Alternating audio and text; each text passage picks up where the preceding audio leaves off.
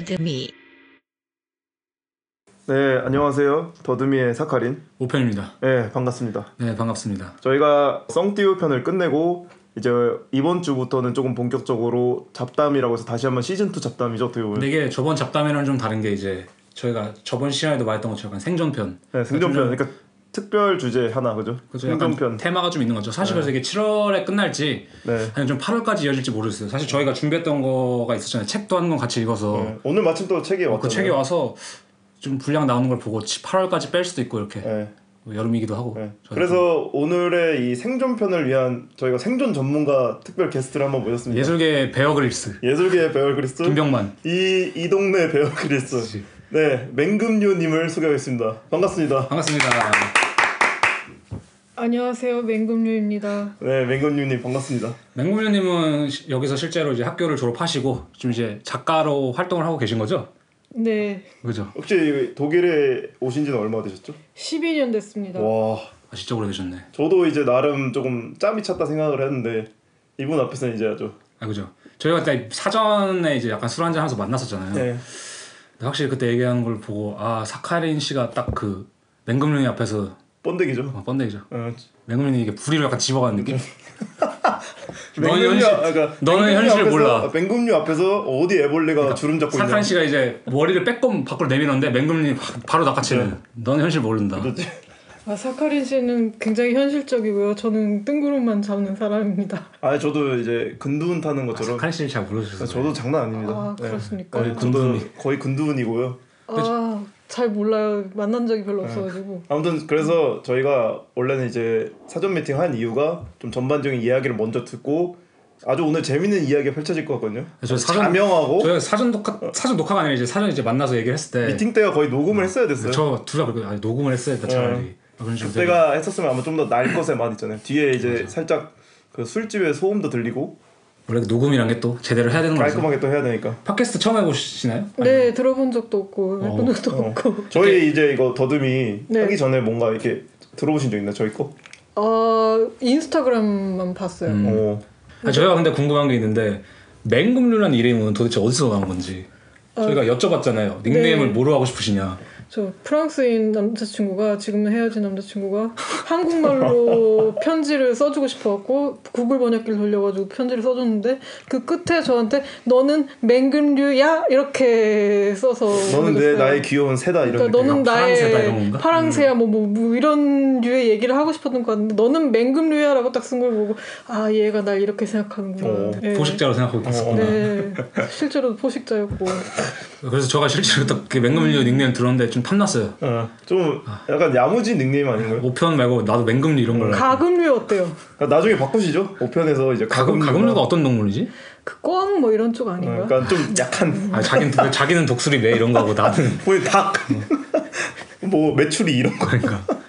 그래서 아무튼 네. 저희가 이제 처음에 얘기를 했던 것처럼 아직 저희는 사실 학생이잖아요. 그렇죠. 그러니까 저희가 뭐 예술가가 어쩌니 저쩌니 떠들러도 또 현실적인 부분은 다를 수도 있고 우리가 저희가 지금까지 예술 하고 있는 종사자들의 얘기를 했지만 음, 이번 편에서는 조금 더 진짜 현실적으로 졸업을 하고 나서 혹은 이제 초년 초기 예술가로서 어떻게 살아가는지에 대해 이미 경험을 하신 분이 있으니까 그래도 중요한 게 이게 단순히 이제 한국에서 예술을 하는 게 아니라 음. 또 해외에 나와서 그죠. 독일이라는 나라에서 예술을 어쨌든 하고 계시니까 졸업하고 계속 해외에서 예술하는 비율이 그렇게 많지는 않은 것 같아요, 그죠?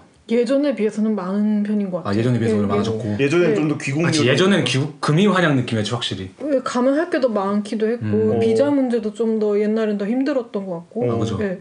지금 좀 많이 유해졌죠 확실히 전보다는 예, 지금 잔류자 저는 꽤 많이 봤어요. 어 예. 잔류자 예. 전문 용어로 잔류자라고 예. 전류자라는 용어도 처음 듣네 그 생존자들 예, 왜냐면 생존자라고 하기에는 사실상 음. 아무나 원하면 잔류는 할 수 있다고 생각해요. 하긴 예. 생존자라고 표현을 하면 한국으로 돌아간 사람들이 사망자가 그치, 사망자가 되는 거니까 그분들은 선택으로 도, 돌아가는.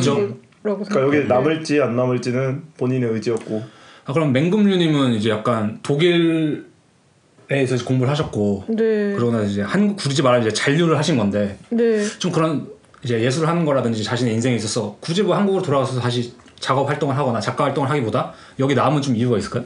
저 원래 올 때부터 안 돌아갈 생각으로 온 거고요. 만약에 한국으로 돌아갈 생각이 있었으면 독일 유학을 안 왔죠. 아 오히려. 어. 네. 어. 그러니까 아예 마음 굳게 딱 잡고 네, 왜냐면 독일 유학은 갔다가 온다고 해서 스펙이 되지는 않으니까 음, 가는 게 맞아요. 오히려 손해일 수도 있어요. 네. 마지막으로 한국 방문하신 적은 언제예요? 어, 한 이, 3년 전인가 2년 전인가 한번 방- 방문했던 것 어. 같은데 기억이 잘 안 나요. 한국에서도 이제 대학교를 미술 쪽으로 이렇게 나오신 거죠? 네, 음. 그리고 나서 이제 바로 오신 건가 아니면 좀 이제 한 1, 2년 있다 이제 졸업하고 음. 졸업하고 1년 활동하다가 나왔어요. 아 활동을 네. 아, 아, 활동 한국에서 1년 작가 네. 활동을 하다가 다 답답해서 혹은 그러니까 나오게 된 계기가 있을까요 음. 독일로? 그게 딱 졸업하자마자 저희 저 나이가 좀 있어가지고 그 음. 아버지가 미대 나왔으니까 결혼하라고 이제 좀 약간 아니 예. 미대 나왔으니까 결혼하라는 거 그러니까 할 만큼 했으니까 이제 너는 이제 좋은 남자를 만나 결혼해라 이런 어. 분위기가 오고 가는 음. 상황에서 갑자기 운이 좋아가지고 어디서 인사동 쪽 갤러리에서 전시를 하게 됐었어요. 음. 근데 그때 그 전시를 해주셨던 관장님이 그림을 파는데 일가견이 있는 분이라서 제 오. 그림 다 팔아주셨어요. 갖고 있었던 거. 아 그때는 네. 회화를 하셨어요? 예, 회화요. 어. 예. 동 양화 쪽 했었어요. 아 동양화 쪽으로 네. 하셨구나. 그래서 그거 다 팔고 나서 그 돈이 딱 들어오니까 부모님이 아 이거 우리 더 벌어야겠다 돈 우린 아직 배가 고프다 아. 실례지만 그때 대략 얼마 단위의 돈이 들었죠? 어 천만 단위 넘어 야. 예, 예. 그러니까 유학 자금 초기 자금 그러니까요, 완전 딱 만큼이 그거네. 되는 거죠 아 네. 그러네. 딱 슈페어콘토가 근데 그 갤러리가 상업 갤러리라서 그러니까 음. 우리 한국에서 좋아하는 그 엘리트적인 그런, 그런. 갤러리가 아니었어요. 그러니까 어. 파는데 주력화된 뭐잘 예, 파시네 아트. 페어나 이런 쪽으로 좀 주력화된 음. 쪽이라서 그랬는데 저희 부모님은 이제 문외한이시니까 돈 돈 들어온 잘거 벌죠. 자체에 그치, 그치. 너무 놀랬고 그리고 제 전시 홍보가 막 미술 세계 이런 데도 나간 게 아니라 여성 동화 이런 데 나간 아, 거예요. 무슨 느낌인지 알 것 같아요. 예, 예, 예. 그러니까 우리 뭐, 문화 생활로 꼭 네. 가봐야 될 전시가 이런 느낌. 어. 우리 엄마 너무 기분 좋았던 거예요. 그 음. 여성 어머니면 나오니까. 이제 예, 예. 미용실 같은 데 가면은 그치, 그치. 여성 동화 이렇게 그치, 그치. 쌓여 있거든요 그리고 내 자식이 여기 나왔다. 음, 이거- 이런 거보다 훨씬 기분 그치. 좋은 거죠. 아주머니들 이거 파마캡 끼시고 이거 어머님이 뭐. 모노폴 매거진에 내 자식 실었다 이런 게 무슨 상관이야 사실. 상관이야. 여성동화 짱이지. 여성동화 짱이지. 주간동화 이런 거 그 그것 때문에 저는 그 당시 컴플렉스였어요. 나는 왜 여성 동화 따위에 나왔을까? 막 이러면서 음. 나는 막, 예술가가 어, 하고 싶은 건데 그죠? 어, 막 이랬는데 부모님이 좋아하셔가지고 급발로 제가 그 유학을 갈 수 있게 됐어요. 근데 어떻게 네. 하다 독일이란 나라를 선택하신 거예요? 어, 그치. 왜, 아, 돈 때문에 선택할 대부분 뭐. 아, 그치 많죠. 그치, 사실 그치. 독일에 오시는 분들이나 프랑스도 좀 쌍, 쌍가? 네. 오펜 씨도 그러 어떻게 오신 거죠?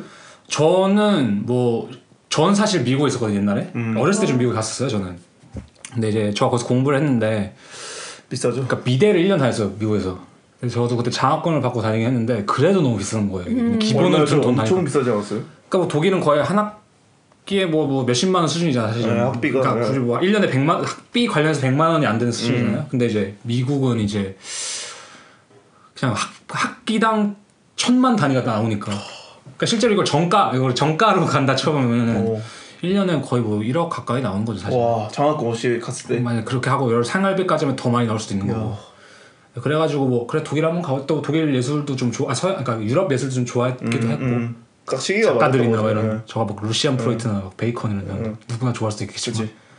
아, 그럼 확실히 얘기를 들어보니까 부모님은 예술 쪽에서는 확실히 뭐 아예 모르시는 좀 이제 음, 네, 일반적인 부모님들 완전 일반인이죠. 음. 어. 그럼 부모님이 약간 이제 독일로 나 가겠다라고 했을 때 약간 어떤 반응을 아 정말 싫어하셨는데 그 돈 번 다음부터는 아 이게 갔다 오면은 돈을 더 아, 벌겠다라고 그치. 착각을 하신 거예요. 아 그지 이게 조금만 우리가 더 투자를 하면은 이제 더 큰 꿈을 꿀수 있겠다 음. 이렇게 착각을 하셔갖고 그거를 저는 그때도 알고 있었어요 이게 착각인 거를 근데 음. 얘기 안 했어요 본인을 속이셨네. 예, 예, 안 그러면 안 보내줄 것 같아가지고 그치 원래 딱그 음.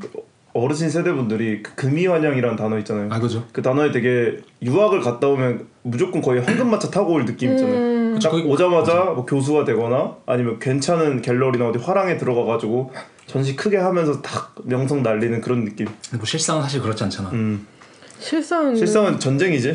아 근데 그러면 확실히 부모님 같은 경우는 지금 또 서운해 하시는 부분이 있겠네 약간 독일 계속 잔류하고 계시고 이러니까 지금은 체념을 했죠. 왜냐면 저도 음. 이제 나이가 많고 그 어떻게 결혼을 할 기미도 안 보이고 음. 그러니까 들어와봤자 핵폐기물이잖아요. 그러니까 그냥 거기 살아라 이렇게 네. 된 거죠 이제. 혹시 그렇죠. 네. 형제자매가 있으신가요? 저는 외동입니다. 와 근데 네. 와, 좀 마음 아파하실 수도 있겠는데. 마음 많이 아파하시는데 되게 좋은 점이 제가 좀 초현실 세계를 믿기는 하는데 이상하게 제가 나가고 나서 부모님? 금슬이 좋아지시고 아. 집이 잘 되는 거예요. 그러니까 내가 그 악의 화신이었던 거죠. 아, 근데 실제로 네. 자식이랑 부모님도 떨어질 부모, 수도 부모 있을 수 사이도. 되게 어. 맞아요. 사이가 좋은데 저희 집도. 조금 뿔뿔이 떨어져 있거든요. 음. 그러니까 더 잘 되는 것 같더라고. 음, 맞아 그런 게 있지. 어. 너무 붙어 있어도 안 좋아요, 확실히. 적당히 떨어졌다가 딱 가끔 붙어졌다가 뭐 그죠. 그런 거 아시죠? 풍선껌 늘리는 것처럼 그죠? 맞아요. 음. 그래서 그러면은 이제 독일에 이제 나오셔서 뭐 이제 공부도 해보시고 그러니까 학, 약간 학교 학기 생활 뭐 이런 걸 좀 아까 학교 생활에 대해서 좀 얘기를 해보고 싶은데 음. 학교 생활 전반적인 좀 그런 느낌 어떤데 학, 한국에서 어쨌든 대학교를 다니셨고 한국에서 제가 그때 저희 사전 미팅 때 음. 알기로는 조형 예술 쪽을 하셨다고 하셨는데 네. 아까는 이제 인사동에서 동양화를 그리셨다고 했잖아요. 네. 그러니까 조형 예술을 하시고 나서 동양화로 이제 조금 바꾸신 건가요? 그게 제가 이게 나오는 학교가 굉장히 좀 contemporary 하면서 좀 컨셉 개념? 미술. 그러니까 개념 미술을 주로 이제 하는 학교였어요. 그래서 거기 들어가자마자 하는 게 개념 미술이에요. 막 그런 그 오. 프로그램으로 빡세게 굴리면서 이제 훈련을 받아요. 이제 아이디어 브레인스토밍이라든지 막 거기서 어떻게 해야 네, 되는지 어떻게 썰을 풀고 어떻게 critique을 하고 이제 막 오. 그런 되게 구체적이네요. 예, 예, 그러니까 굉장히 그런 현대미술 쪽으로 처음부터 시작을 했는데 음. 그런 풀에 있다 보니까 거기서 본 것들이 마음에 안 드는 거예요. 그래서 음. 아 나는 여기에서 약간 반골이야 좀 반대하고 싶어 이 음. 분위기에. 그래서 음. 동양화를 혼자 시작해서 왜냐면 저희 학교는 아, 동양 학과를 나왔다는 게 네, 아니라 저희 음, 학교는 동양학과. 같은 거 없고 동양화 프로그램이 개설이 돼 있긴 한데 뭐 그다지 뭐 그치 뭐 그런 건 아니고 예, 음. 그러니까 혼자서 예, 나는 이제 전통 예술을 수호할 거야 이 거지 같은 반골 학교에서. 기질로. 예, 예. 음.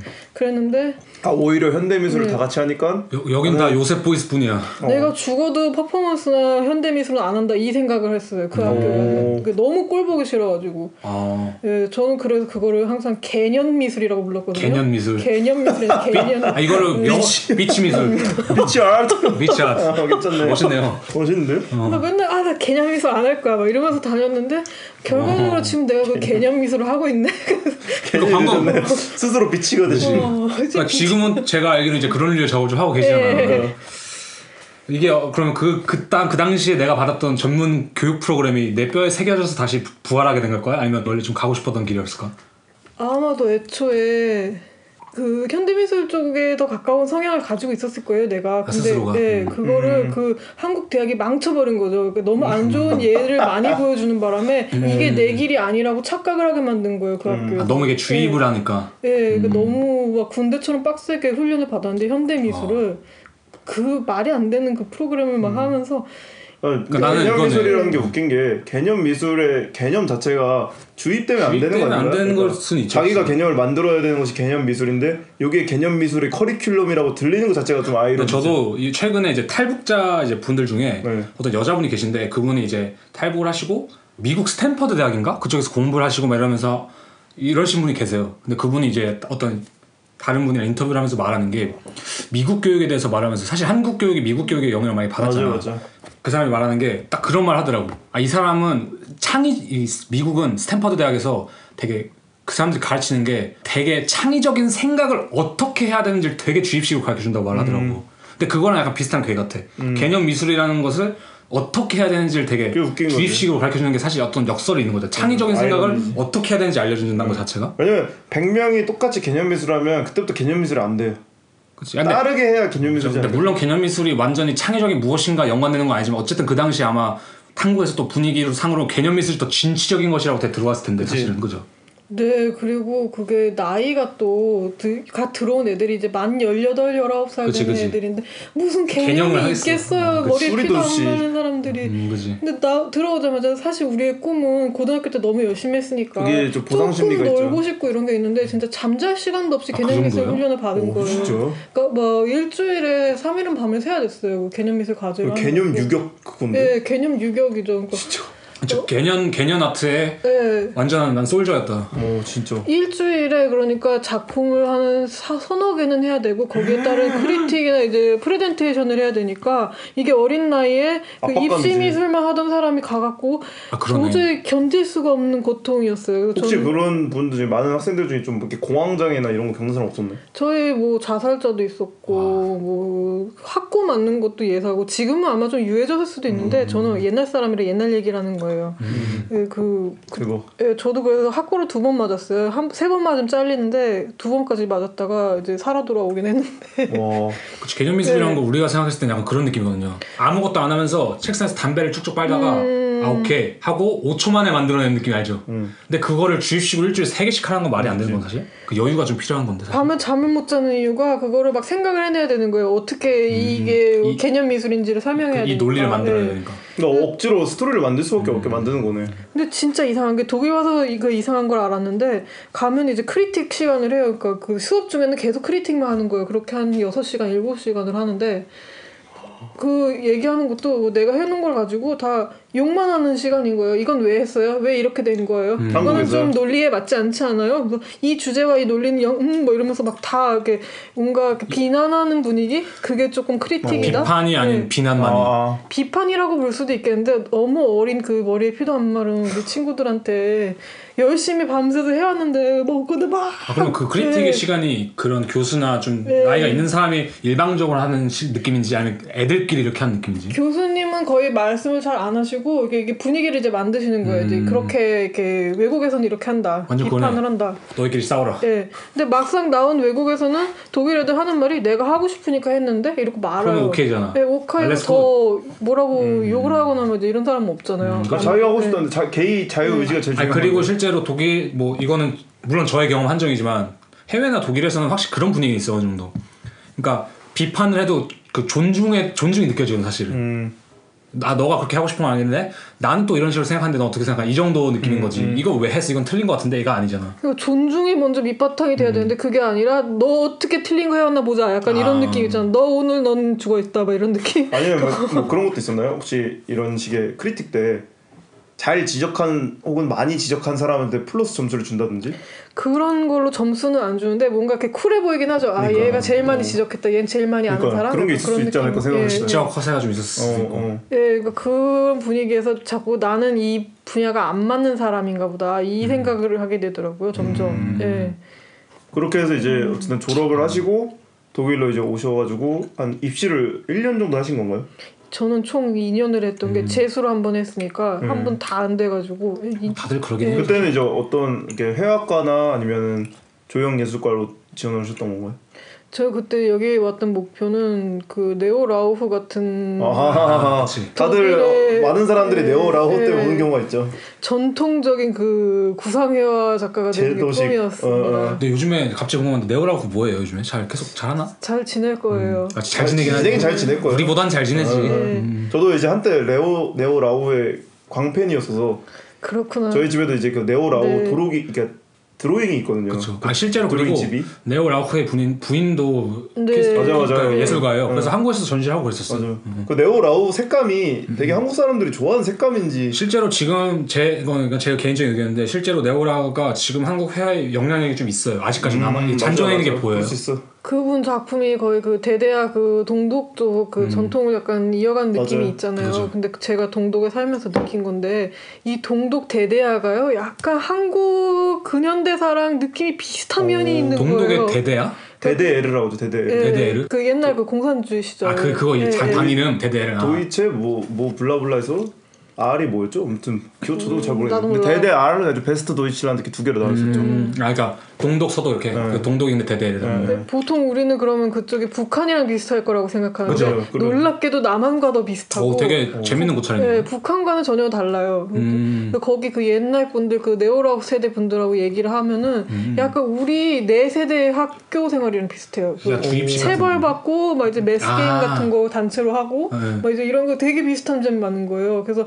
그 느낌을 한국 사람들이 아마 공유하는 게 아닐까. 아 그러니까 사실은 맞아요 맞아요 그런 부분 이 있을 것 같긴 하네. 동독 쪽에도 한국인 학생 되게 많잖아요, 그죠? 그죠? 뭐. 보면은 교수들이 네. 좋아할 이유가 있을 수 있겠네요. 아, 실제로 꽤 많은 얘기를 들어보잖아요 유학생들 여기 네. 그러면은 처음에는 동독 쪽을 되게 가고 싶어하는 사람 되게. 많아 사실 피가 땡기는 거죠. 그러니까. 그 정서가. 이 체벌의 피. 체벌의 맛 그쵸. 그 뭔가 그 획일적인 그. 분위기와. 그다음 테크닉을 좀 네. 중시하는 부분도 있고요 오편 씨는 어디 학교 처음 지원했었어요?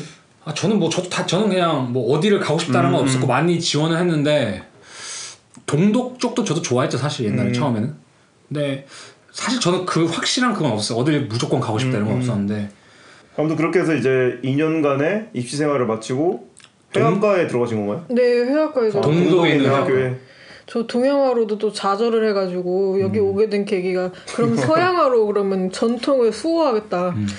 그 서양화로 뱅금류님이 전통을 네, 어쨌든 되게 전통에 관심이 있어가지고 어. 여기 와서 굉장히 고전적인 작업을 하고 싶어서 오는데 그래서 이제 고전의 그 명가 라입지 학교의 문을 두드렸죠. 어 거기가 이제 고전의 예, 명가죠. 예.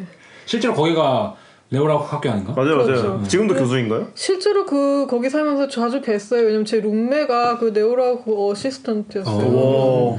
그 얼굴은 자주 봤어요. 뭐 어, 대화를 나누거나 뭐 그런 건 아닌데 응. 그분이랑 뭐 이렇게 뭐 Plenum을 가지신 적 없었고 Plenum이랑 저는 이제 이야기한 거. 딱 아, 이야기 그러니까 Plenum은 가져본 적이 없고 제 친구가 열심히 일하는 것만 같이 봤어요. 보고. 예, 예. 그 그때 학교 생활 조금 얘기해 줄 수 있나요? 전 처음에 Abendakademie라고 한국으로 치면 야학당이라고 야, 야, 야, 하는 아, 저 저도 예. 지- 제안 받았었어요. 예, 거기 게 있어요? 예. 예, 가는 이유는 그런 도- 굉장한 전통적인 도제 학교는 그냥 들이미는 것보다 그렇게 약간 얼굴을 맞아요. 어. 비치면서 맞아요. 이렇게 게- 에스컬레이터식으로 올라가는 맞아요. 그런 분위기예요. 실제로 그래서 예. 다른 학교도 먼저 게스트로 지원해라. 네, 게스트로 네, 네, 네. 지원하고 네. 그 다음에 학생이 되라 이런 거. 유난히 그런 학교들이 좀 있어요. 음, 맞아, 맞아. 예. 근데 거기서 거기도 누가 처음 추천하기를 그렇게 해서 들어가라. 음. 그런데 결과적으로는 그 아벤트 아카데미를 해서 같이 있었던 콜레견 중에 다, 다른 애들은 다 붙었는데 나만 떨어졌어요. 아 떨어졌어요? 예, 예, 예. 그 보통 떨어뜨리지 않아요. 그렇게 서로 이렇게 친하고 이러면은. 근데 그치. 나만 떨어뜨렸다는 건 나는 네오라우프가 될 수 없는 사람이었다는 거죠. 어. 야, 거기서 이제 아니 근데 약간 그 병아리 감뱃살처럼 근데 맹금류님이 약간 맹금류님이 게 뭔지 알아요? 네. 이걸 한번 구리를 이게 저기 애벌레 같은 게 보여. 저걸 쏘아 먹으러 가. 쏙 들어가잖아. 그럼 바로 딴 데로 가네. 어.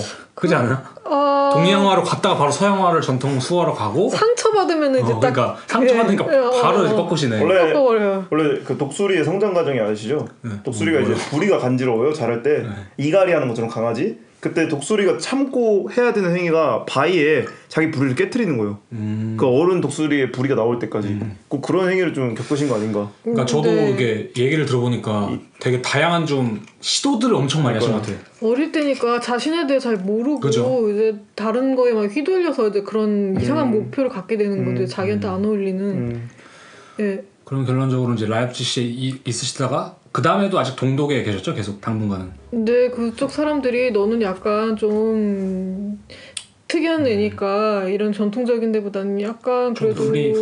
중립적이고 라디컬한 쪽으로 가라. 어. 그래서 너는 할례가 어울릴 거다. 거기가 이제 약간 중부 독일에 가깝고 동독이지만 그 약간 우리하고 느낌이 다를 거다. 그래서 거기를 추천을 받아서 해- 시험을 봤는데 붙었더라고요. 근데 음. 거기 때 시험을 딱 보러 갔을 때는 느낌이 아 나 여기 가기 싫은데 딱그 왜, 느낌이었어요. 왜요? 어떤 이유? 그냥 거기 싫었어요. 그 도시도 싫고 딱. 그래, 근데 사람이 그 삘이 있어요. 음, 그냥 저도 들어봤는데 그 할레 쪽 도시가 좀 으스스한 게 좀 있다고 음, 하더라고요. 맞아요. 그런데 가서 이렇게 시험을 보고 앉아 있는데 왠지 재수 없는 느낌이 딱 드는 거야. 나 여기 될 것 같은데. 약간 이 느낌 처음으로 들었어요. 정말. 그 재수 없는 네. 될것 같은 느낌. 어, 그 처음으로 그 재수 없는 느낌이 딱 드는 거야. 아, 첫 번째 든 건 칼스루에. 칼스루에 여기 있었는데 그땐 이 학교는 추워도 주- 지원을 할 생각이 없었거든요. 근데 누가 소개시켜줘가지고 이렇게 비빌리오텍이랑 이렇게 구경 갔는데 왠지 거닐면서 아 왠지 이상하게 다닐 것 같다. 이상하게 상상이 된다. 될 것 같은 게 아니라 왠지 여기 낯이 있다. 어. 와본 것 같은 그 이상한 느낌? 뭐야? 근데 그때는 몰랐는데 나중에 일로 돌아오게 되지는 상상도 못했죠. 그, 대박. 예, 그래서 그 칼레도 나쁜 학교 아닌데 그냥 내 느낌이 그랬어요. 아, 난- 개인에게 맞는 학교는 예. 따로 있는 것 맞아. 난 가기 싫은데 왠지 여기 있을 것 같다 이 생각. 그럼 할레에서도 네. 이제 일단은 들어가서 학교 생활을 하신 거죠? 네 학교 생활을 그래서 2년 정도 했어요. 회화과로 하신 건가요? 네 회화과요. 어, 그 전통의 독일을 전통을 수호하겠다라는 일념으로. 음, 갔더니 또 그 학과는 교수에 대해 잘 알아보지도 못하고 갔어요. 왜냐면 어. 학교를 다 떨어지니까 전그 제작 눈에 뵈는 게 없어지. 어, 제 작품으로 합격이 안 된대요. 다들 독일 사람들이 그러는 거예요. 너는 이렇게 해서는 어디 학교도 못 어. 붙는다고.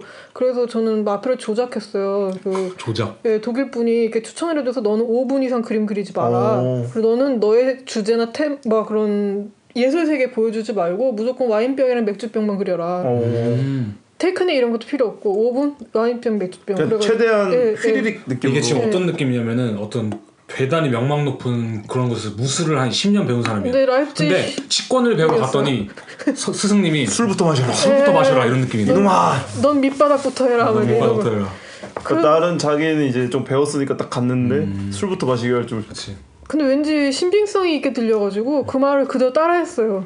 그 마펜 굉장히 빠르게 한 일곱 개 만들었어요. 음. 어. 그래 와인병은 똑같은 와인병만 보고 그러신 건가요? 그분이 매일매일 이렇게 와인병이랑 물병이랑 뭐 그게 자기 마시나? 자기가 마신 거 주시면서 이제 그치 똑같은 와인병 음. 버리면 안 되지. 술을 마시기 위한 핑계 아니었을까? 그 좀만 제가 뭐 컴포지션을 제 마음대로 하려고 그러면은 손을. 딱 때리면서 하지 말라고. 어. 그때 거. 무슨 마페 학원 같은 거 다니신 건가요? 마페 학원이 아니라 그분이 이제 그 해주는. 그 학교의 도첸트로 이제 음. 근무하셨던 분인데 지금은 아니시고 그때 당시에 그분이 내가 너무 안타까운 거예요 이게 어린 동양 여자애가 막 헤매고 있으니까 있으니까. 어. 그래서 그 내 집으로 와서 너 그림 그려 이렇게 해가지고 음. 같이 그림을 그려서 만들었는데 그렇게 하니까 마페가 여기저기 붙는 거예요. 음. 근데 그러면 네. 이제 예를 들면 내가 원하는 스타일로 그리지 않았고 네. 누군가 이렇게 뭐 제안을 한 거잖아. 네. 그렇게 나 그리고 나서 이제 작업들이 나오고 학교가 붙기도 하고 했을 때 어떤 생각이 들어요? 그럼 그때 약간 아 이게 내가 가, 다행이다라는? 내가 뭘. 모르고 있었던 게 있었던 걸까? 그땐 무척 기뻤는데 지나고 나서 생각해 보면은 그렇게 해서 학교를 가면은 교수가 오해를 해서 날 뽑은 거니까 음. 나에 대해서 잘 모르고 오. 뽑은 거잖아요 그 사람도. 그렇지. 그것도 예. 있을 수 있지. 음. 그러니까 전혀 안 맞는 교수한테 가게 된 거죠. 저 아, 결과적으로 그치. 그 할레라는 학교에. 음. 그래서 그 교수는 저에 대해서 나름대로 생각했던 판타지가 있는데 완전 다른 예, 거. 완전 다른 애가 오니까 좀 기분이 상한 거예요 저한테. 오. 그래서 우리는 이제 삐걱거리기 시작했죠. 아, 네. 네. 그러면 이제 그런 시, 시간을 보내고 이제 칼스로의 학교에서 이제 다니기 시작했잖아요. 네. 그러면 이제 칼스로에 있었을 때는 전반적으로 이제 동덕보다는 확실히 훨씬 괜찮은 생활을 보냈나? 네, 굉장히 음. 훨씬 나아진 생활을 보냈죠. 근데 여기는 저는 사실 입학을 할 수가 없는 존재였는데 그 작업 특성상 아? 좀 작업이 너무 후져가지고 아, 어 그, 그랬는데 그 약간 불쌍해서 좀 뽑아주는 그런 케이스였어요. 제가 아마 불쌍해서. 이 학교의 최초의 한국인 편입생이었을 거예요. 오, 네, 네. 또 record를 하나 세우셨네요. 음, 리코드 세웠죠. 여러 개 어, 어. 세웠어요. 칼스루에에서는 어. 한국 사람 워낙 없으니까 여기는. 음. 근데 그때 가서 선생님이 작품에 대해서 막 비난을 하거나 이런 건 아니고 그냥 품어졌구나. 너는 안 될 것 같다. 너는 어. 아무래도 어 느 독일의 어느 학교에 가도 발전 가능성이 없다. 이런 말씀을 하셨어요. 저희 그 저를 뽑아주신 그 선생님이. 어 이거 너무 쓰. 어. 예, 예. 그, 근데 그때는 너무 제가 핀치에 몰려 있어가지고 그 말이 막 상처로 들리는 게 아니라 그럼 내가 어떻게 해야 되냐고. 그래서 오. 그 얘기만 물어본 거예요. 이게 이게 네. 그 불의를 깨는 행위라니까. 네. 근데 뭐라고 하셨어요? 근데 선생님 솔직히 자기도 교수 생활을 오래 해봤지만 답이 없어서 뭐라 말해줄 수가 없는데 근데 왜 뽑은 거예요? 네가? 아 그때는 안 뽑았을 때였어요. 안 가라고 어, 어. 그, 그 네가 왜 이렇게 독일에 남고 싶어하는지 난 모르겠다 이렇게 얘기를 하시는 거예요. 그래서 그 계속 그분을 찾아갔어요. 한 세 번 네 번 이렇게 음. 클래스에 가갖고 같이 수업도 듣고 이러다가 이제 아우프나미 프리폰 갔는데 그, 그 입학 시험 네. 네. 거기서 또 그 말씀하시는 거 다른 교수님도 계시는 데서 아이고. 아, 우리 친구가 그 발전 가능성이 없어 보이는데 왜냐면 배울 자세가 안 돼 있다고 이 친구는 고집이 너무 세고 자기 아. 세계가 강해서 남의 말을 듣지를 않는다고 이런 친구한테 우리가 독일 세금을 내면서 가르쳐 줄 필요가 있고 아, 나 이렇게 말하는 거 네. 들어본 적이 어, 없는데? 그 처음 듣는데. 그러면서 그래서 갈 수 있으면 한국으로 돌아가는 것도 좋을 것 같다. 그 굳이 이게 여기서 네가 열정을 낭비하고 이러지 마라. 그래서 저는 그래도 그때 그냥 멍하 게 있었어요. 왜냐면 그때 난 다 떨어지면 네덜란드 갈까 어디 갈까 막 이러고 있었어요. 딴데 가야지. 어, 어, 어. 근데 갑자기 그분이 그러니까 그럼 마지막으로 너 하고 싶은 말이나 하고 가라고 집에 가기 전에. 여기서? 예. 예. 왔다. 그래서 뭐할 말이 그 없긴 한데 제- 제가 발전 가능성이 없는 건 저도 알고 있고 너무 고집이 세고 되게 나도 안타깝다. 근데 네. 한 번만 더 기회를 주시면 와. 내가 그래도 달라지는 걸 좀 보여드리고 싶다.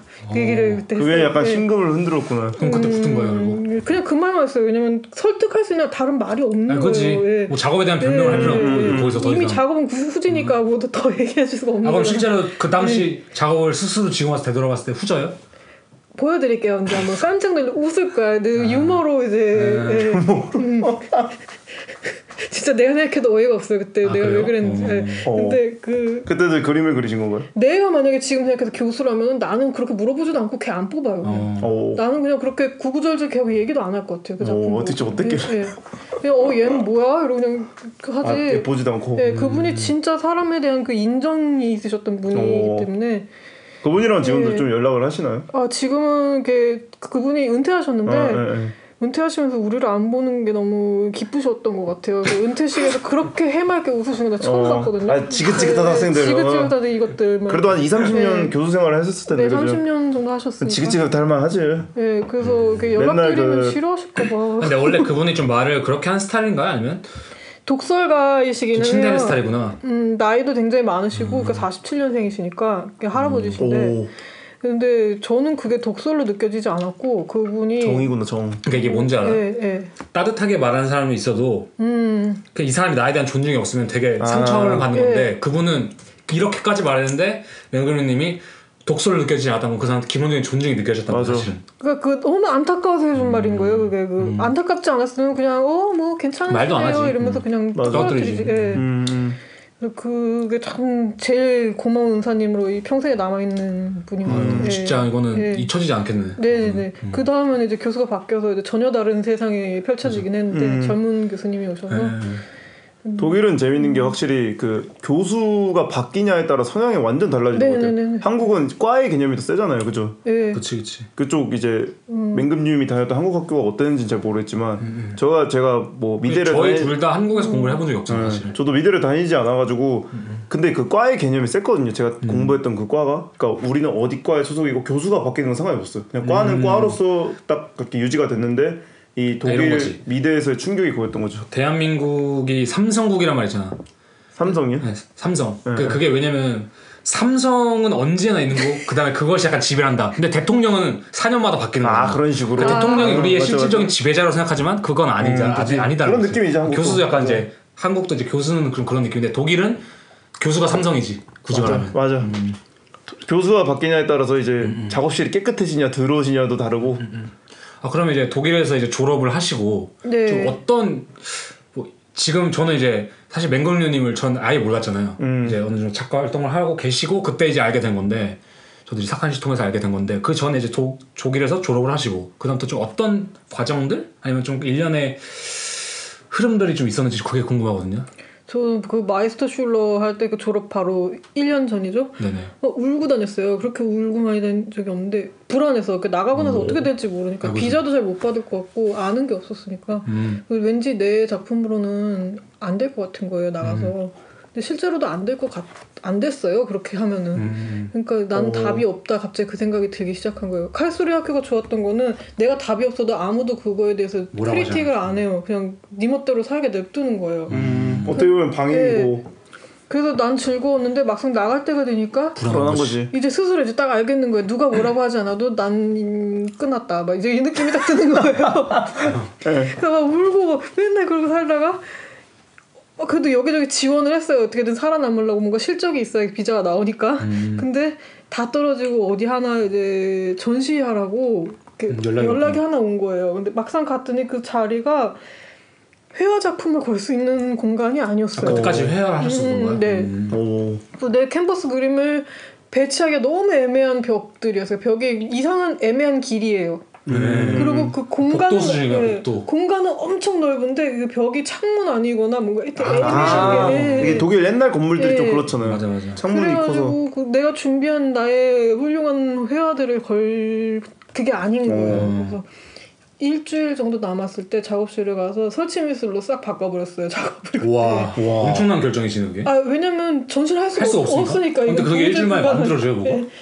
그냥 갑자기 미친 사람처럼 그냥 그렇게 된 거예요. 어. 그래서 사람이 이제 위기가 네, 코앞에 네. 닥치니까. 준비를 해가지고 거기 가서 그냥 싹 설치를 했는데 이제 그분들은 제가 원래 이런 작품을 하는 사람인 줄 알았던 어. 거죠. 그냥 그래서 어 하세요 뭐 이러면서 냅뒀는데 그걸로 어떻게 해가지고 조금씩 그 들어갔구나 되게. 졸업 생 상을 타고 막. 이러다가 갑자기 막? 운명이란 참. 예, 예, 예. 그래서 오씨 내가 개념미술 설치미술 안 하려고 그랬는데 이, 이게 이거 하니까 상을 이건가? 타네. 알고 보니 난 개년이었다고. 난 알고 보니 빛이었고 나 알고 빛이었구나. 어. 그 우리 교수도 회화하는 사람이라 설치미술 하려 그러면 반대를 했었어요. 잘 아. 도와줄 게 없는 그렇지. 뭐 분야니까. 내가 해줄 말 없으니까.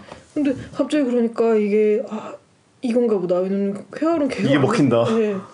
그 이후에는 또 작품을 하다 보면은 이제 회화를 그리면 좋은 갤러리가 이제 컨택을 하면은 이렇게 별 어려움 없이 맞아요. 그런 친구들이 많죠. 네, 음. 일을 할 수가 있는데 저 같은 경우에는 그 학교에서 너무 그 뭐지 막 학교도 바꾸고 너무 힘든 생활을 하다 보니까 트라우마가 세갖고 독일 친구도 많이 못 사겠어요. 졸업할 때 친구 별로 없었어요. 음. 음. 그러다 보니까 인맥도 없고 저를 어디서 같이 친구끼리 뭐 동네에서 오프스페이스 전시하자 불러주는 음. 친구도 없는 거예요. 음.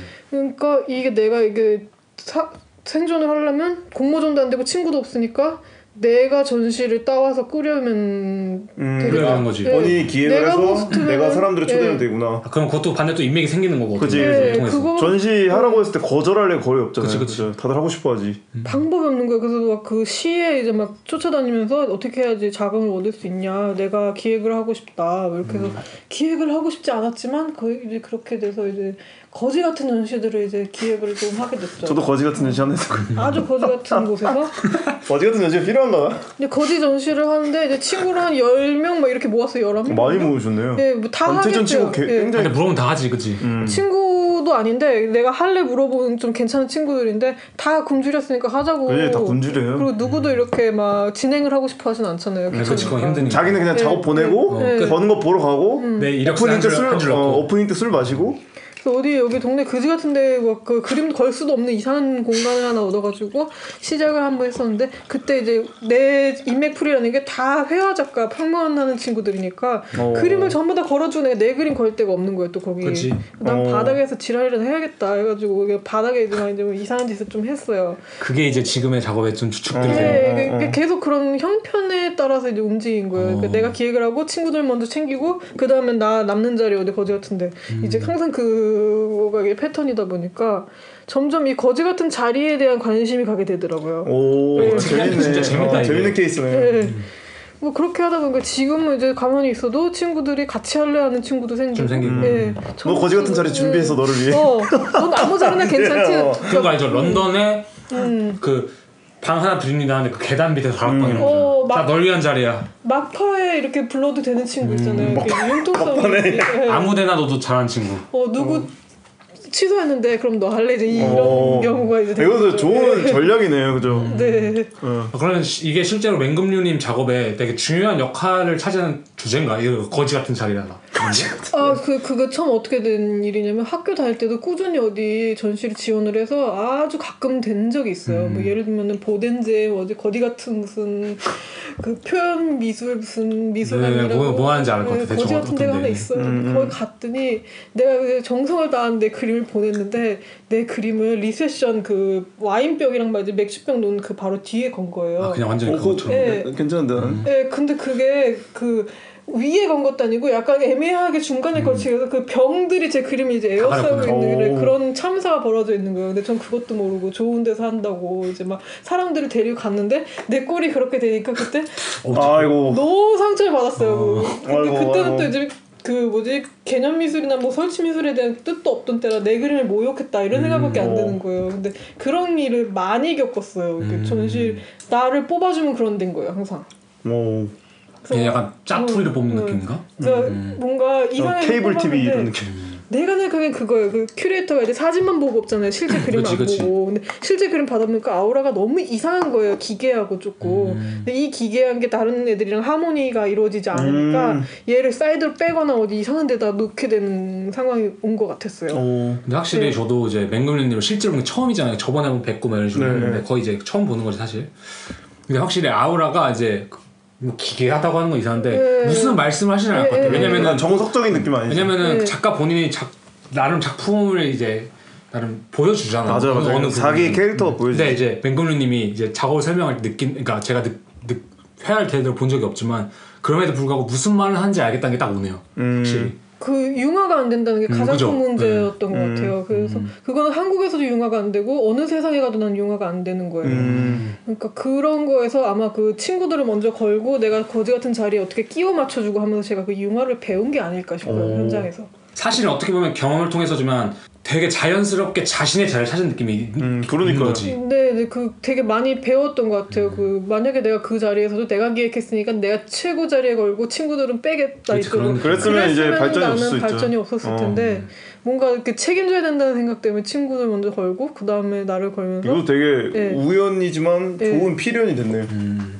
그래서 저는 궁금한 게 그러면은 이제 예전에는 계속 회화를 하셨고 졸업한 다음에 어느 정도 회화 하셨는데 이제 우연적인 그런 사건들을 통해서 네, 다른 매체를 좀 돌아서게 된 거잖아요. 네, 요즘에 이제 제가 알기로는 좀 그런 매체를 고집하고 있으신 분도 있고 아니면은 그 기존의 회화라든지 약간 드로잉 같은 걸 좀 섞는 부분도 있을 수도 음. 있고 요즘에는 이제 작업을 구상할 때 회화를 하진 않고 이제 그런 부분을 의도적으로 하시는 거죠. 그런 매체 다양한 매체라든지 뭐 좀 조형 예술이든 개념 미술이든 뭐 아니면 뭐 퍼, 퍼포먼스가 될 수도 있고 음. 그런 부분을 조금 섞어서 하시는데 요즘 와서 이제 내가 졸업 저, 졸업할 때쯤에는 이제 그림을 그리고 뭐 회화를 그리는 사람이었는데 지금에는 이제 다르게 하게 됐잖아요 완전히.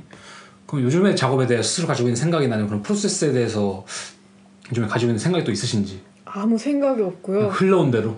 지금도 계속 세- 흐르는 대로만 살고 있는 음. 게 작년에도 또 많이 바뀌어갖고 저는 매년 포트폴리오가 제 스스로도 융화가 안 돼요. 작년 오. 작품이랑 올해 작품이랑 같이 놓으면 이상해서 어. 계속 다 때려 엎어 갈아 엎어야 되는 거예요 작업을. 음. 왜 그렇게 됐냐면 항상 그 상황에 따라서 유동적으로 작업을 했기 어. 때문이고 어. 저는 어떤 장르를 고집하거나 테마를. 고집하는 건 없고 근데 official하게는 이제 또 고집하는 척 해야지 또 사람들이 그치. 해주니까 아 얘가 쪼가 있다 이런 예, 느낌. 예, 그래서 그러니까 그게 뭐냐면은 음. 그 기본적으로 자기가 어느 정도 장르 안에 가둬야 네. 그 전시할 때 불러주거든 그리고 맞아요. 맞아, 그런 맞아. 그거 테마로. 하시는 분이다 뭐 이제 이런 게 맞아. 있어야 되니까 그런 statement는 마련은 해놨는데 실질적으로는 음, 저는. 자리가 있으면 불러주시면 갑니다 같은 타입이라서 음, 뭐, 출- 출장 미술. 예, 예. 대리운전 미술. 네네 약간 그런 음, 식으로 해서 그냥 시키는 일이면 다 하는 그런 그래- 사람이 됐어요. 그래도 뭐 이렇게 작업하시는 데 있어서 좀뭐 소위 말하면 뭐 영감이라든지 어떤 그치. 부분에서 좀 모티브를 얻는 그런 게 있나요? 아, 그 전까지는 모티브는 항상 그 세상의 부정적인 것들이 모티브였는데 지금은 그런 생각도 없고 약간 돈의 혈안이 돼가지고 돈 따라서만 가게 됐어요. 어 앤디 오. 돈 따라서. 어 그러니까 저는 지금 이제 돈이 없으면 작업을 못 하는 못하지, 그죠. 그런 그 중요한- 상황이 이게 그 되게. 근데 이게 굉장히 현실적인 이야기예요. 맞아요. 그돈 주시는 분의 눈치를 이제 보, 봐야 되는 거죠. 이제 아. 돈 주는 사람이 원하는 그게 있어요. 쪼가 근데 그거를 너무 안 맞춰주면 또 이 사람은 화나죠. 그러니까 예를 들면 이제 네. 공모전이라든지 음. 어떤 큐레이터라든지 뭐 그런 네. 기회들에 있어서 그런 사람이 이제 딱 뽑았으면 이제 딱 느낌이 그러니까 와요. 그 사람한테 이제. 원하는 예. 포지션이 예. 있는 거구나. 그지.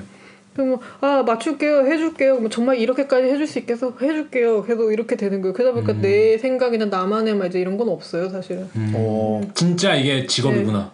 그냥. 그렇게 됐죠 음. 왜냐면 어. 안 그러면은 내가 생존할 수가 없으니까 안 그런 친구도 많아요 이렇게 작품이 좋으면은 알아서 모셔가요 근데 나는 모셔가는 사람이 없으니까 내가 맞춰야지 어쩌겠어 어. 근데 이게 약간 음. 이제 맹글님이 설명한 자기 자신 자신의 작업과도 맞아 떨어진 게 예를 들자면은 거지 같은 곳에서 전시하게 됐다. 뭐 거지 거, 그 안에서도 좀 거지 같은 스팟에 내 작품이 걸렸다. 음. 라고 말씀하시는데 맹글님이 말씀하시는 게 아 난 그게 나한테 인생의 가장 치욕적인 모먼트였어라기보다는 음. 아 이게 내 작업이 가지고 있는 특성일 수도 있겠구나. 근데 예를 들자면 지금 말씀하시는 걸 들어봐도 예를 들면 진짜 쪼가 센- 센 애들 자기 작업에 대한 고집이 센 애들은 그거 못 맞춰줘요 죽어도. 맞아요. 근데 이제 맹글님은 그걸 맞추면서도 자신의 작업을 사실 이어가고 있는 거잖아. 그러니까 사실 이게 외부에서 보이진 않거든. 음. 아 이 맹글님 작가는 그냥 시키는 거 다 하는 사람이구나 이 느낌은 아니잖아 그런 느낌 작업이. 없어요. 개성이 있다고 그죠. 생각하는데 아마 제가 아주 밑바닥까지 맞춰야 아 개성이 좀 있는 사람 정도로 이제 음. 뭐라 그래야지 매듭이 되는 것 같아요. 근데 제가 진짜 고집을 부리기 시작하면 말 못하는 거죠. 그냥, 음. 그냥 어우 핵팩이 뭐 이제 이렇게 되는 거죠. 어. 아, 그러면 만약에 이제 지금 이 얘기를 들었을 때 본인 어떤 큐레이터라든지 어떤 이제 그 기회가 주어지는데 너 마음대로 해 그냥. 가끔 그럴 때도 있어요. 최근에는 그러면은 작업이 보통 좀 더 마음에 들게 나오는지 아니면은 아 뭔가 내가 궁지에 몰리거나 협상을 했을 때보다는 좀 더 아쉽게 나온다. 그땐 또 이제 제가 제안을 해요. 그럼 뭐 마음대로 하는데 음. 우리 생각해 보니까 지금 정치에서 이런 게 있고 뭐 이런 음. 쪽으로 하면 우리 큐레이터님도 약간 커리어도 도움이 되고 그러지 어. 않을까요? 막 이런 식으로 어, 완전 전략이네. 진짜 그러시네. 내가 이렇게 생각해봤는데 우리 이렇게 한번 맞춰볼까? 하고 야너 그런 생각까지 하고 있는지 몰랐는데 뭐 한번 해봐 봐 이렇게 되는 오. 어, 이런 것도 되게 어, 전략이네. 그러니까 왜냐면 이 사실은 자, 누군가 자기가 작가 생활 한다고 말했을 때 이런 부분은 절대 생각하지 않잖아. 방판 느낌. 근데 사실은 이거는 어, 제가 어, 생각할 때는. 어, 제가 생각하는데 이거는 비단 맹금류님의 이야기만은 또 아니거든. 맞아요. 그런 분들 많을 그죠. 거예요. 그러니까 저희도 어쨌든 저 오펜 씨랑 저랑 작가들 조사하고 이 사람들은 대부분 저희가 잘 나가는 좀 성공한 작가들이잖아요. 그러니까 이 사람들의 behind story를 전혀 모르는 상태에서 그렇게 구성됐을 어쨌든 있는. 우리는 그러니까 이렇게 조사한 내용들만 보고 이 사람들의 작업 세계를 추리해 나가는 거잖아요. 음. 근데 이 사람들이 이제 어떤 일을 겪었는지. 저도 사실은 이 더듬이를 시작하게 된 계 중 하나가 계기 중 하나가 네. 예술이라는 게 무슨 뭐 리오따르의 숭고란 무엇일까 이런 걸로 연유되는 것은 아니거든. 음. 그러니까 현실에서 작가 생활을 하는 것은 다르지. 이, 어, 진짜 그 그런 뭐 철학적인 사고만 하- 굳이 말하면 이제 아까 말씀하신 것처럼 개념 미술에 대한 그 스파르타적인 훈련이 만들어내는 건 아니잖아. 맞아요. 사실. 실제적인 상황 상황에 있어서 내가 임기응변해야 되는 것도 있고 아니면 그걸 통해서 내가 배우는 것도 있는 거고 그걸 통해서 우연히 만들어진 무언가도 있는 맞아요. 거고. 임기응변 자체가 미술이 될 수 있는 거고. 그러니까 사실 현실적인 거잖아요. 그게 되게. 맞아요. 그게 현실적인 그래서. 저도 더, 더듬이의 취지도 사실 작가의 작업을 좀 더 파헤쳐보자 음. 실질적으로 파헤쳐보자 라고 했을 때 썽듀 편에서도 저희가 그랬잖아요 근데 왜 이 사람은 베트남인 거를 굳이 고집할까요? 음. 라는 질문에 사실 하- 숨어있는 함의는 그게 걔의 전략이라는 거거든 사실 맞아. 자기가 결국 베트남에서 난민으로 건너와서 독일에서 산 음. 나는 되게 특별한 제3자의 눈을 가진 있죠. 독일인이다 어. 라는 게 자신의 정체성이거든 네. 저희가 그때 얘기했잖아요. 뭐 성태우가 아무리 구조나 좋은 모티브를 잘 골라낸다고 하더라도 거기에 만약에 베트남 이야기가 없었더라면 그냥 그 구조에 대해 이야기하는 작가들은 많아요. 그지 그런 점에서 본인이 어떤 특성을 부여하려면 베트남 이야기를 가져올 수밖에 없던 게 어떻게 보면 좀 전략적인 것도 있고 아니면 진짜 그 이야기를 하고 싶었던 거일 수도 있고 그런 부분이 있죠. 냉금류님은 이제 여기서 계속 이제 외국인으로서 활동 중인 작가시잖아요 네. 주변에 이제 독일인 친구들도 좀 있으실 거고 뭐 아니면 뭐 프랑스인이든 뭐 영국인이든 누가 있을 수 있는데 좀 이제 외국인으로서 아니면 아시아 여성으로서 아시아인으로서 좀 다른 좀 나한테는 뭔가 대우가 좀 다르다 아니면 좀 다른 느낌이 있다라는 게 느껴지는 부분이 있나요? 많이 다르죠. 많이 다른데 아, 저- 저는 최근엔 진짜 좀 웃기게도 거의 만나는 사람 100인밖에 없어요. 다른 사람들은 네네. 만나는 시- 시간이 없- 아니 뭐지 기회가, 기회가 없어요. 없고. 여기 워낙 좁은 동네이기도 하고 그래서 근데 그러면서 느끼는 거 보면 내가 말하면 씨가 안 먹혀요. 그리고 오. 정말 재밌는 게 윗대가리일수록 친절하고요. 아랫 사람일수록 막대해요 우리를. 어, 아랫사람이란 건 이제 같은 개수가 막뭐 예를 들면 이제 어시스턴트나 막 인턴이나 약간 이렇게 어리고 아. 이제 조금 이렇게 그런 사람들은 저를 굉장히 막대하고 뭔가 굉장히 뭐라고 해야 되지 좀 불안해요 저랑 같이 일하는 거는. 어, 근데 그 윗대가리들은 항상 다 깍듯하고 전혀 그런 차별 같은 건 느낄 어, 수가 또 없어요. 신기하네. 근데 사실 그런 말 있거든요. 저도 여기 살면서 가끔 인종차별 받기도 하는데 사실 독일인한테 받아본 적 거의 없어. 저 저는 개인적으로는 아니 다 여기 이제 같이 이제 온 외국인이라든지 맞아, 그것도 많이 있죠. 음, 음, 음, 그런 부분 있지. 음. 독일인이 하는 인종차별은 이제 그- 약간 그런 거예요. 그러니까 뭐, 그러니까 그 어린 친구들이 사실 저는 그 친구들보다 10살은 많을 텐데도 같이 이렇게 뭘 하러 가면 이제 제가 이제 작품을 위해서 뭘 사야 돼요. 그러면 당연히 영수증 챙겨야 되잖아요. 아, 그. 기금을 위해서.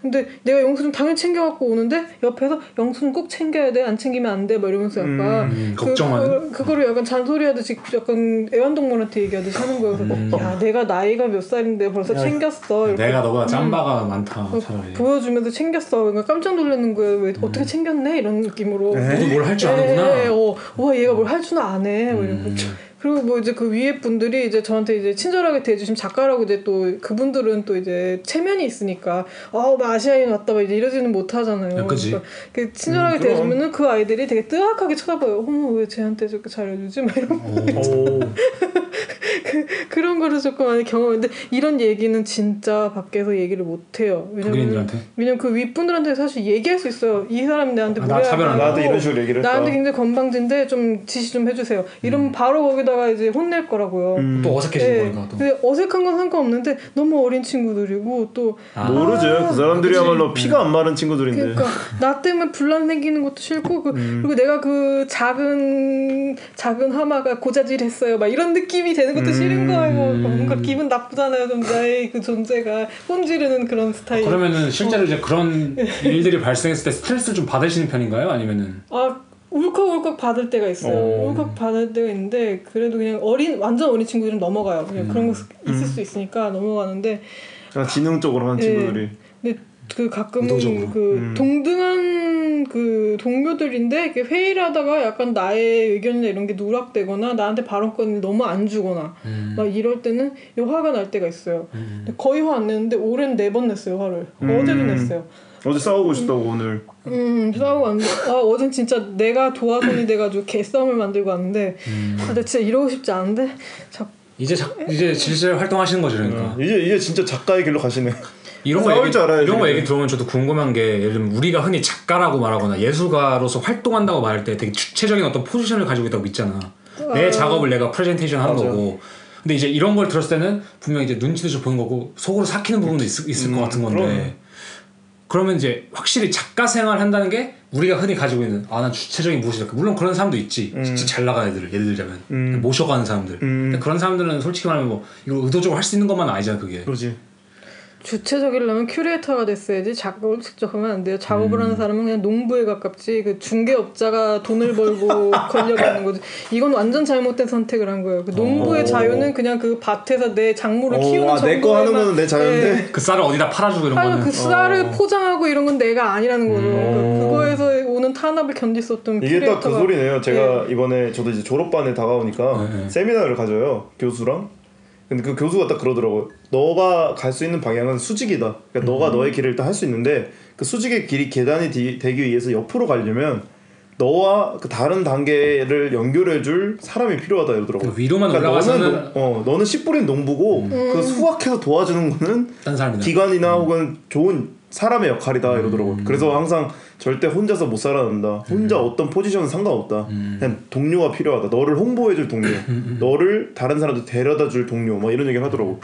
그게 주변에서 보면 되게 재수 없는 게 특히 그 외국인 작가한테 많이 발생하는 일인데 약간 좀 뭐라 그래야지 상품화를 하게 되면은 그러니까 그치. 우리 예쁜 치와와 봐라 막 이렇게 아, 그쵸. 한 명을 이제 골라요. 오. 그 예쁜 치와 하나 고르는 거예요. 이 치와 존나 힙하지 이렇게 딱 보여주는 개집 거예요. 마냥 예. 그 애견샵. 그러면 이제 다른 애들이 오 힙한 사람이 생, 뭐 입양한 힙 치와 되게 이쁘다 이러면서 이제 다 그 치와를 좋아하는 거죠. 근데 결국은 그 치와가 우리 신세인 거예요. 그죠? 약간 예, 그러니까 예. 치와와라고 하면 애매한데 그런 거죠. 좀더 대한민국식으로 말하면은 야 진돗개 새끼 진짜 귀엽지 않냐? 그러니까 뭐 그런 느낌으로. 내가 새로 이렇게 발견한 예쁜 품종의 음, 개다. 음, 처음 봤지. 이게 내 처음 어, 만든 음. 뭐, 받은 건데 이러면은 이제 저도 이 개가 될 준비해야 되는 거. 근데 어. 그러면은 이제 맹금류님은 뭐 스스로 그런 일이 발생한다고 했을 때 사실은 이게 비단 뭐 우리 시대 작가만이 아니라 저는 어느 정도 예전 작가나 우리가 유명하다고 아, 생각하는 해외에서 있어요. 예, 예. 활동한 작가님들에게도 벌어지는 사태라고. 생각하거든 사실.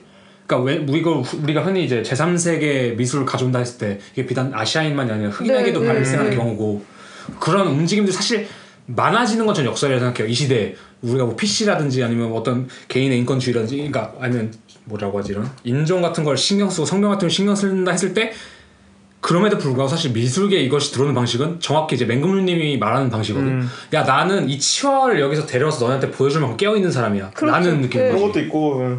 좀 항상 미술 시장도 스타를 원하잖아요, 그죠? 새로운 스타일도 그렇고. 스타라기보다는 뭐 prototype이라고 할까? 음. 이걸 내가 그냥 보여주는 데 의미가 있는 거지 이, 사, 이 치와와 자체는 의미가 없는 거야 사실 어떤 의미로는 근데 정말 나는 희한한 게 그 독일 백인 사람이면은 그런 그 super rookie 같은 신인 작가가 있어도 그런 그 개 데려왔다 멋지지 아, 이 그게 안 하지. 느낌이 아니에요. 자기들끼리 나름 네. 음. 아무리 어리고 이런 독일 작가라도 그런 느낌이 아니에요. 그거는 이거는 내가 오. 신박하게 어디서 새로 갖고 이거다. 막 이 느낌은 완전 우리 그 외국인한테만 제3세계 사람. 그러면 이제 맹금류님에게 이런 제가 네. 여쭤보고 싶은 거는 그러면 우리가 외국인 작가로서 그런 걸 탑할 수 있는 구멍이 있을까 아니면 우리는 그냥 그 포지션을 받아들여야 되는 걸까? 약간 개인적인 생각으로 이거는. 거의 뭐 그냥 받아들이는 척하면서 이게 웃어주는 거죠. 뭐. 음. 근데 그게 또 만족스러운 친구들도 있어요. 아, 아, 그죠. 난 참- 자기 그러니까 어. 치아도 종류가 있잖아요. 이게. 소심하게 들어온 치아가 있을 수 있고 당당하게 미용받고 들어온 치아가 있을 수 있고. 난 최고 예쁜이야 이러면서 이제 들어오는 친구들도 있고 어. 그게 자기 적성에 맞으면 또 음. 성격대로 가는 건데 근데 맹금류님은 이제 그렇게 엄청 맞진 않았던 거군요. 아 저는 그렇게 대접도 받을 아직 그런. 레벨이 아직- 아닌 것 같고요. 저는 좀 약간 노선이 다른 게 저는 음.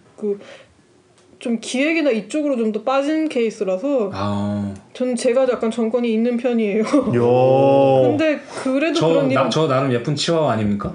예, 근데 정권이 있다고 해도 문제는 이런 식으로 가면은 또 내가 힘이 없기 때문에 내가 가- 사람들을 관리해 줄 그럴 힘이 여력이 없는 거예요. 예, 예. 거. 어. 약간 바지 사장. 예, 바지 사장도 아니고 아직까지는 힘이 없어서 뭔가 할 수 있는 게 많지는 않더라고요. 어, 음. 근데 그, 그, 아, 그 뭐랄까, 그, 모르겠어요. 나에 대한 무- 거는 조금 약간 넌센스인 게 음. 나는 약간 좀 달라요. 그런 상황에서. 근데 나라고 해서 대상화가 안 되는 건 아니고 나는 그치. 어떻게 대상화되고 있지? 나 스스로가 잘 모르겠는데 뭔가 음. 되고는 있는데 그게 제일 어려운 것 같아요. 음. 내가 어떤 대상이 되고 있는지.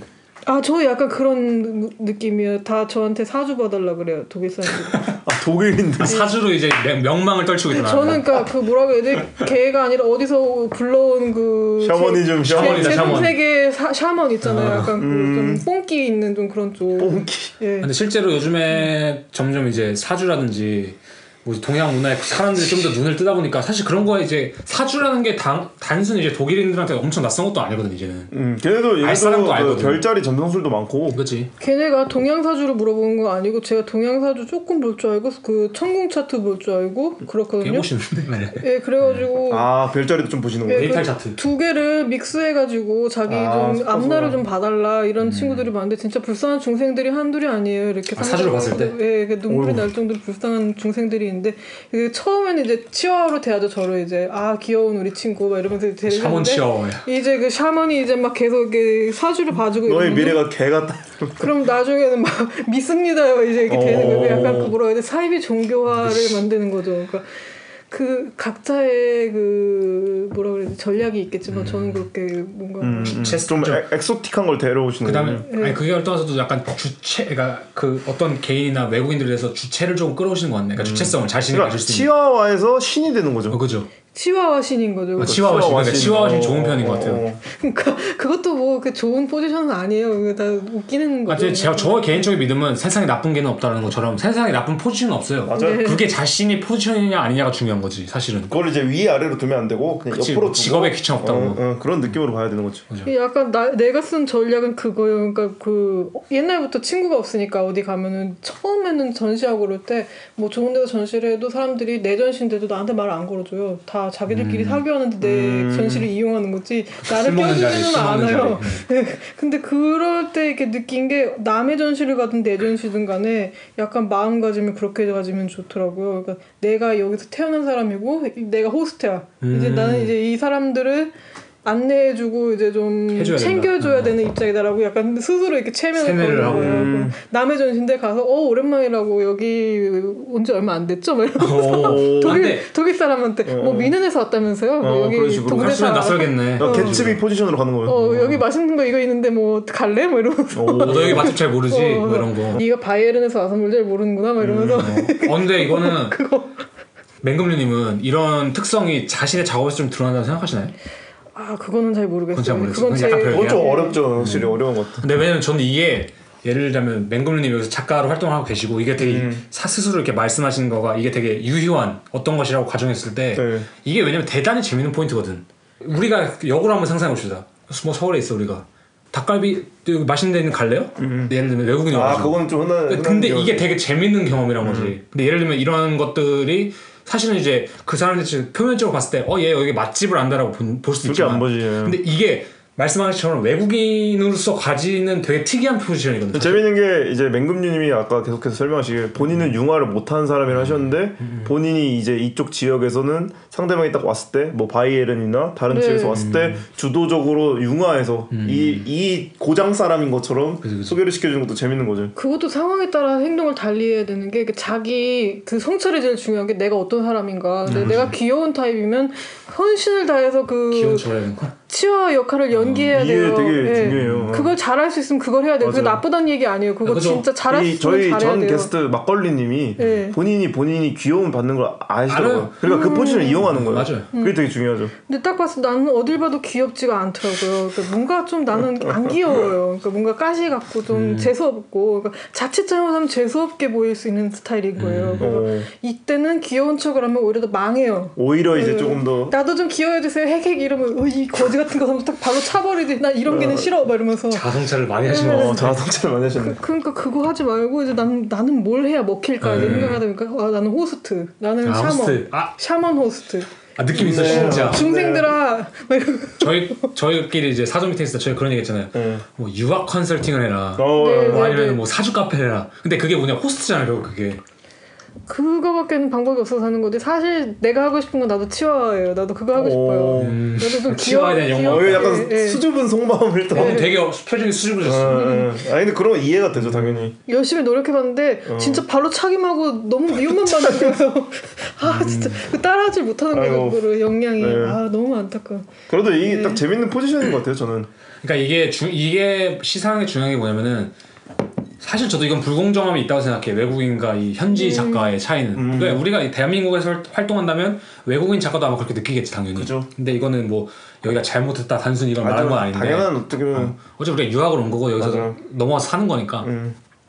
근데 그런 면에 있어서도 그러니까 이걸 냉정하게 스스로 이제 되게 판단하시고 있는 모습이 저는 되게 좋은 것 음, 같아요. 재밌네 그러니까 이런 부분. 왜냐면은 아 내가 외국인으로서 이런 포지션을 가져갔을 때 재밌겠다. 음. 그다음 에 이게 유효할 수 있겠다. 왜냐면 그냥 내가 단순히 수동적인 어떤 외국인의 태도를 취하는 것보다 그다음 내가 졸라 졸라 귀여운 치와가 아닌 이상 음. 나는 다른 포지션을 취하겠다라고 하는 게 사실 외국인 작가로서 아니면 좀 타인 타자로서 약간 맞아요. 이방인이죠. 이방인으로서 약간 취할 수 있는 전략적인 태도이기도 하잖아, 사실. 근데 그런 거를 되게 망각하고 그냥 여기서도 내가 좋은 작업하면 먹히겠지만 그 막연한 생각 자체는 되게 나이 되게 순진한 어, 거거든요. 보면. 순진하죠. 어. 좋은 작업은 없어요. 다 좋은 작업하죠. 생각해 보면 맞아. 나쁜 작업하는 사람은 어, 어디 있어요? 명언 명언이. 명언이네. 좋은 작업 없다. 다 좋은 작업한다. 어. 보면은 뭐 재능 없는 음, 친구 없고 보면 다 잘하고 그러니까 전략이 중요하다고 음. 하면 중요하다 볼 수 있고. 그럼 이제 맹금류님에게는 작업은 다 작업만에 다 좋은 부분이 있고 이런 거고 음. 그 작가 활동을 하는 것은 분명히 그 외에 무엇인가가 곁들여져야 되는 무엇이다. 작업은 전혀 거기서 이렇게 막 영향이 뭐- 많지는 않다고 느꼈어요. 음. 그, 더 영향이 있는 건 쇼비즈니스 쪽이라고 생각해요. 음. 어. 그러니까 그 일상적인 쇼 비즈니스인데 진짜 그 스타일이 중요한 거는 예. 저희 태도.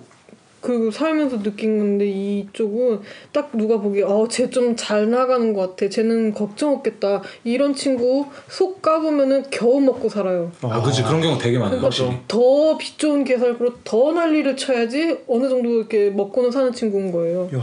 그러니까 그 괴리가 굉장히 큰 음. 것 같고 그래서 하루 빨리 그만둘 수 있으면 그만두는 게 정신 건강에는 좋은 아, 이게 정신 건강에 좋은 일은 아닌데 제- 음. 그래도 어쨌든 재밌으니까 하고 있는 거죠 다. 그죠. 이런 그 거. 여기 와서 살다 보니까 느낀 건데 한국에서는 제가 자아 성찰이 안 돼가지고 제가 어떤 사람인지 잘 몰랐어요. 그때는 이제 어리셨고 그죠.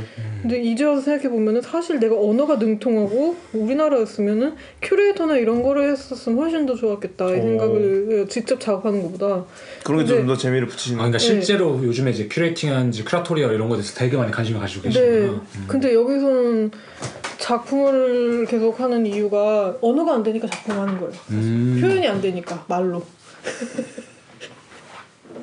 아 그쵸 확실히 이게 저도 외국에 와서 느끼는데 저 미국에서 살다 왔잖아요. 네, 근데 네. 모국어는 절대 따라잡을 수가 없거든 사실은. 따라잡을 수 없죠. 음. 네. 요 근데 이제 독일이나 이런 데서 확실히 좀 활동하는 한국인 큐레이터라든지 좀 그런 분들이 계시나요 많이? 몇몇 분 연락처를 받은 적이 있어요. 그 독일 사람들이 음. 이 친구가 큐레이터인데 한번 연락해봐라. 한국 사람이니까 잘해줄 거야. 제가 알기로는 이제 쾰른의 뭐 초이엔라고 뭐 이런 식으로 해서 막 그, 네. 그쪽도 이제 그 뭐 한국 그래서 한국 분들도 많이 여기로 수, 그러니까 수입이라고 할까요? 보지만 작가들 수입한다고 하시는데 음 그러면은 방금 이제 모국어에 대해서 말씀하셨잖아. 네, 그럼 한국으로 돌아가서 curating을 할 생각도 없고 사실은 저는 한국에서는 미술 활동을 전혀 할 생각이? 없어요. 음. 네, 네. 어떤 쪽으로도 활동할 생각이 없어요. 음, 왜, 왜 그러신 거죠? 어떤 약간 좀 한국에 대한 안 좋은 기억이 있으신 건지 아니면 아, 안 좋은 기억이라고 하기보다는 그냥 뭐라 그래야 되지? 그 굳이 내 작업을 이해해 줄 수 없는 환경이라고 생각을 해요. 그러니까 이거 예를 들면 네. 그런 거네 비가 안 오는 나라에서 내가 왜 우산을 팔아야 되냐 그렇죠. 그것도 있고 제가 맞춰 들어갈 수 있는 범위도 아닌 것 같아요. 음, 제가 웬만하면 다 맞춰서 들어가는데 이상하게 가서 그 맞출 구멍도 못 찾겠다라는 느낌이 좀 많이 들었어요.